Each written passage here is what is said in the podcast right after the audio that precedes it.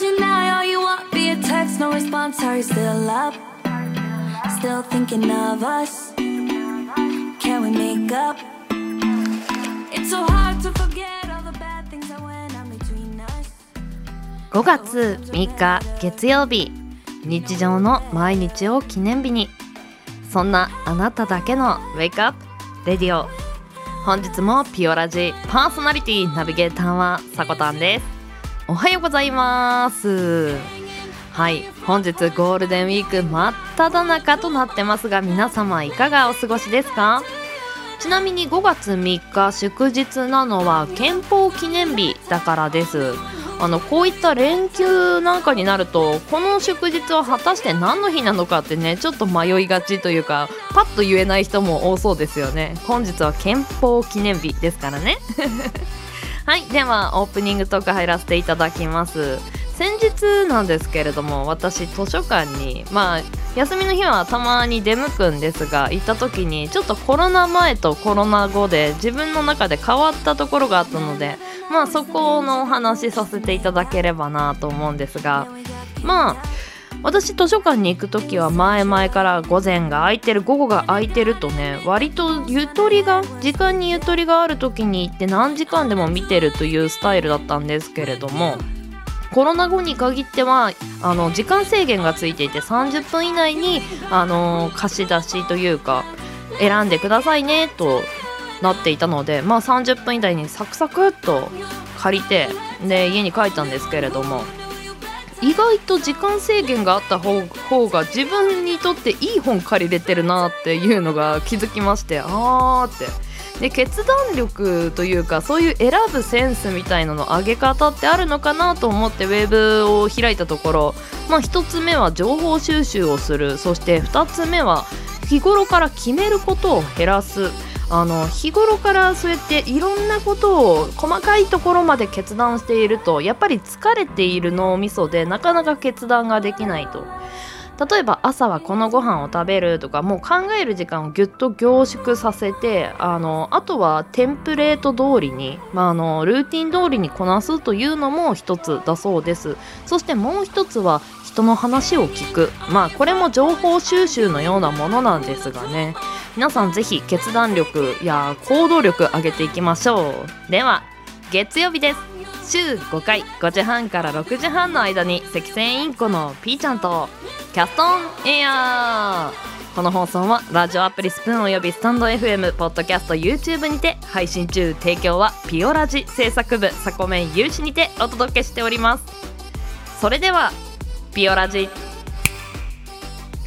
今週も元気にスタートです。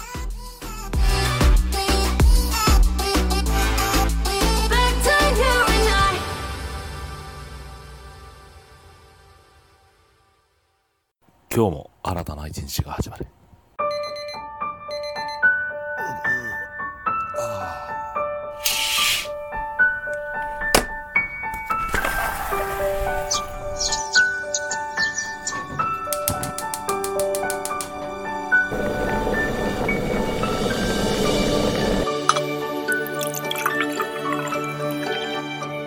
毎朝5時半から6時半の間に赤線インコのピーちゃんと当たり前の毎日をかけがえのない日々にピオラジ。今日は何の日？月曜金曜担当のさこたんです。堂々とね。火曜日担当の地蔵です。2個も食べちゃいます。水曜日各週担当のきらこです。つか投稿されたんです。水曜日各週担当ヨッシーです。皆さんよろしくお願いしますね。木曜日各週担当のふみですあと1話だけ見たい。木曜日各週担当のデウです。僕は大好き。では本日のアラカルトは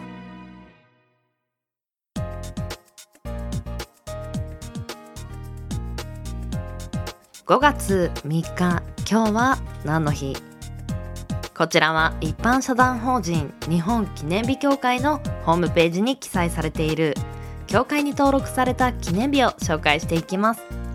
月曜日金曜日はオープニングに引き続きさこたんが担当させていただきます。どうぞよろしくお願いします。ゴールデンウィークですね。はい。では改めまして今日は何の日？本日協会が制定した記念日が6項目そしてその他で1つありました。まずはその他の記念日からご紹介していきます。本日憲法記念日です。1947年昭和22年の今日日本国憲法が施行されたことによる国民の祝日となってます。憲法をめぐっては連合国から押し付けられた憲法として改憲を望む声もあれば国民憲法と高く評価する護憲、まあ、守る憲法の立場の方もいて常に議論がされています。この日は集会などを開きそれぞれの主張をアピールしているそうですうーん私が見える世の中の風潮としてはもう本当に「やったーゴールデンウィークだ!」という形で5月3日が憲法記念日であることにあまり着目しているそれこそ年の若い人たちというのは少ないイメージなんですけれどもねまあ、日本が安心安全に暮らせるのはこういった法律というかこういう規律があるからこそ安心して暮らせる場所でもあると思うので、まあ、憲法について考えるというのは少しね難しいのかもしれないんですけれども決まりやマナーやモラルといったところに本日少し気持ちをね置いてもいいのかなと思いました。では協会が制定した記念日6項目タイトル紹介させていただきます。高級食パン文化月間こちら4月8日から5月9日まで1ヶ月の記念日です。そして五三焼きカステラの日スケートパトロールの日。これなんでしょう？そして毎月3日に制定されている記念日がくるみパンの日みたらし団子の日 B3 の日と以上6項目でした。まずは気になったタイトル。スケートパトロールの日から内容をご紹介していきますね。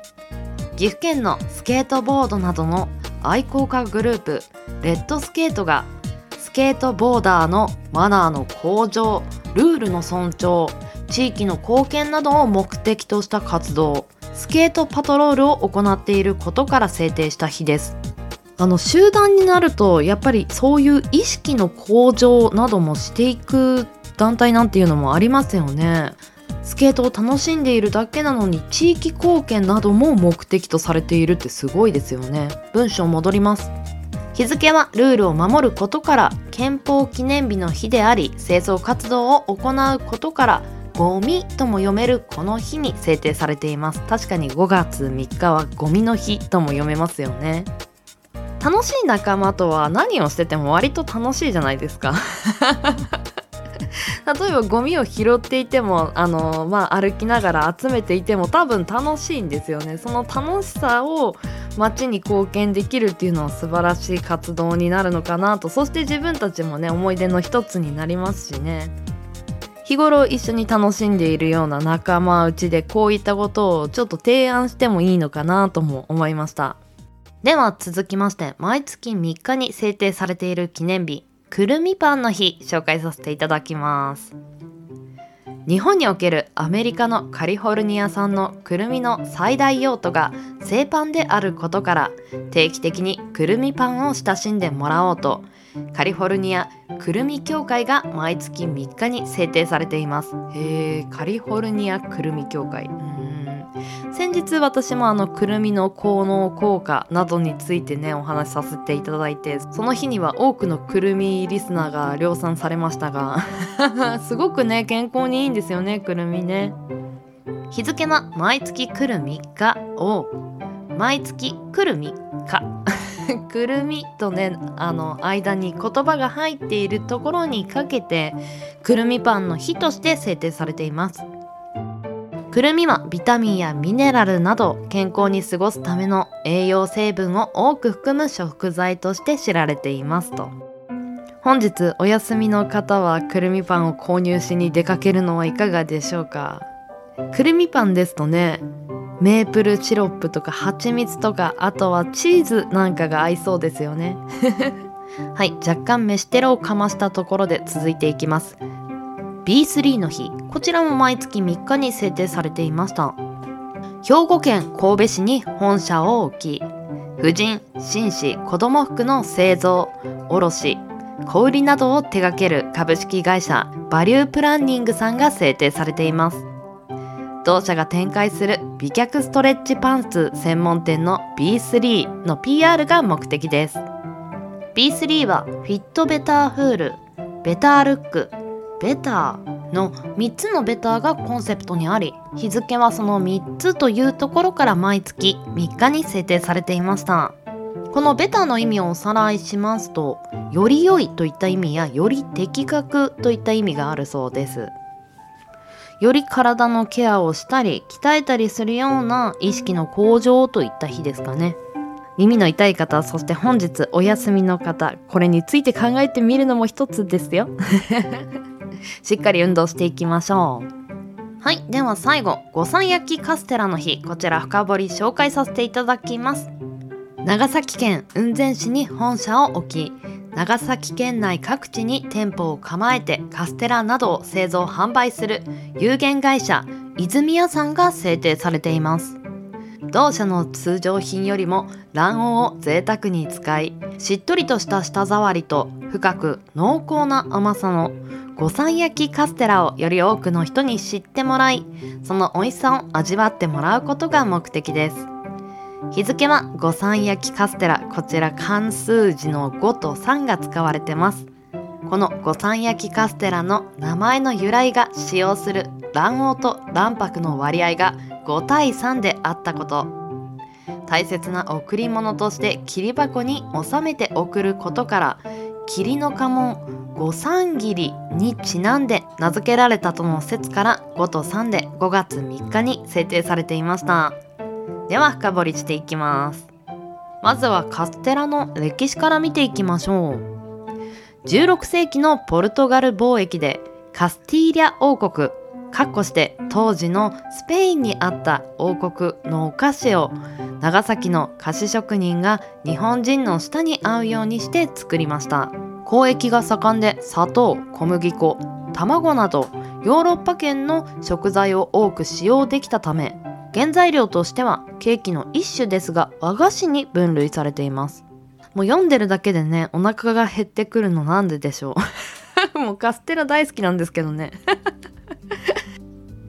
ちなみに豆知識なんですけれどもカステラを販売している老舗の福佐屋さんでは1604年から毎年5月に従業員の健康と社業の発展とともにカステラの材料として使用されている卵に感謝し供養をされているそうです。その名前が卵供養というそうです。食材にちゃんと感謝して製品を作っているっていうのは本当にきっちりしているというかやっぱりそれがないとできないっていうことを分かっているけどけどそこの当たり前に対して感謝ができるっていうところはいいですよね。ちなみに一般的に1本のカステラで卵は3個から4個使用されているそうです。いやーもう皆さん胃袋カステラにつかまれているんではないでしょうか。私ももうつかまれていますよ。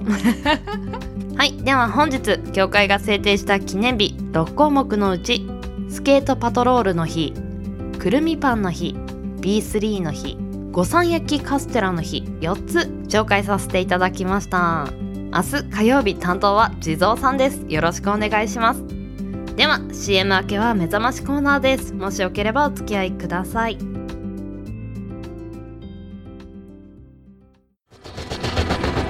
新潟をキーステーションに活動するサコタンと B ちゃんに全国のサコメンたちが様々なコンテンツを発信中。ホームページは www.sakotan.com でアクセスまたはおさこの部屋で検索。YouTube サコタンチャンネルもグローバルに展開中。チェックイアウト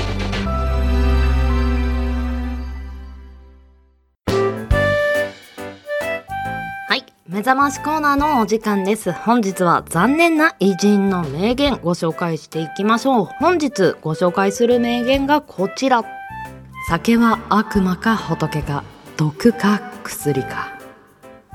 この残念な名言をおっしゃったのは俳句の人、まあ、俳人である種田三等家さんです。こちらの方1882年から1940年にご活躍された方で山口県生まれの本名は種田正一と言います。種田三等家というお名前聞いたことある人も多いのではないでしょうか。この残念な名言がなぜ生まれたのか読み解いていきましょう。漂白の廃人まあ漂いながら旅を楽しみながらという意味ですね。漂白の廃人種田三等家自由律俳句を代表する俳人の一人で季語や五七五という俳句のルールを無視して分け入っても分け入っても青い山。まっすぐな道で寂しい。どうしようもない私が歩いている。など自由奔放な俳句を読みました。三等家を語る上で欠かせないのが旅と酒です。実家の破産や父や弟の死をきっかけに44歳で出家をされます。各地を漂白しながら8万句以上の句を読みましたが酒に溺れて失敗することもたびたびありました。三等家はコップ酒で一気飲みをし泥酔して混沌するまでとことん飲むのが常でした。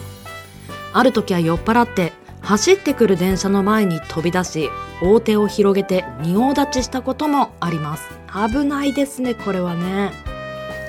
幸い電車が緊急停止し事なきを得ましたがこれでは命がいくつあっても足りません。54歳の時には泥酔した上で無銭飲食をしてしまい警察に身柄も確保されています。ああ酒酒。酒ゆえに生きても来たがこんなものになった。翻弄も酒も止めれない三等家このセリフの後に続いたのが先ほどの残念な名言です。自由を愛するダメ人間だからこそ自由律俳句というスタイルで名作を残すことができたのでしょう。いやーこれはなんか一般人の常識的にはジャッジがねあの難しいところになりますよね。本当に。なんでしょう。やっぱりダメなところに目をつけてしまうといやそんなこととねどうしても思ってしまう人も多いのではないでしょうか。けどねこういったあの型破りなスタイルが作品に生きてまあその表現の自由さの第一人者をね走ってくれたという功績もあるんですよね。難しいところです。では名言もう一度。酒は悪魔か仏か毒か薬か。酒は飲んでも飲まれるな。はい。ではエンディングへ参りましょう。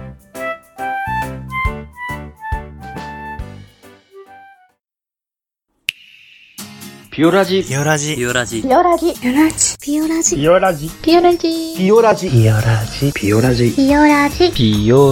ピオラジ。ピオラジ。ピオラジ。ピオラジ。ピオラジ。ピオラジ。ピオラジ。ピオラジ。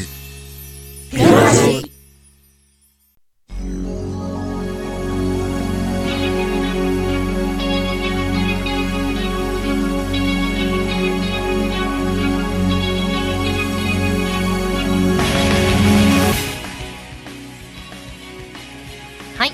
本日もエンディングのお時間となりました。目覚ましコーナーの種田三等家さんの言葉の酒は飲んでも飲まれるな的なやつ。あれはゴールデンウィークのね楽しんでいる人たちには少し刺さるかもしれませんね。食べ過ぎ飲み過ぎたまにはハメを外すのもいいと思いますがたまにですからねそれが通常運転になってしまったら大変なことになりますからね気をつけてください。そして、えーとですね、リスナーさんのメッセージまたご紹介させていただきます、えー、と4月30日にいただいたメッセージです。海運商店さんから。こんにちは。約10日ぶりに聞けました。オープニングの必要なものを買う。ちょうど私は迷っていたので買う方向で背中を押してもらった気持ちです。おーよかったです。ぜひね自分のプラスになるような投資金みたいなね形で捉えていただければななんて思います。そして花屋さんのコーナー聞くのがとても好きですともメッセージいただきました。よかったね花のない花屋さん。いや私もね花だより歌だより個人的にすごい楽しんでいるんですよね。皆さんぜひ金曜日もチェックしてください。ではピオラジは朝の元気と明るさが心に届くラジオを目指して今日は何の日や目覚まし情報を発信する。15分から20分程度の音声コンテンツとなってます。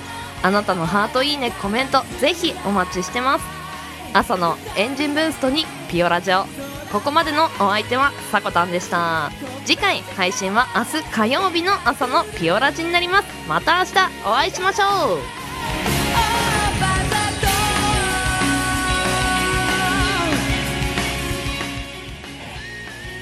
いってらっしゃい。行ってきます。いつも聞きに来てくれてどうもありがとう。今日も君はサコメン。良きゴールデンウィークをお仕事の方は一緒に頑張りましょう。いってらっしゃい。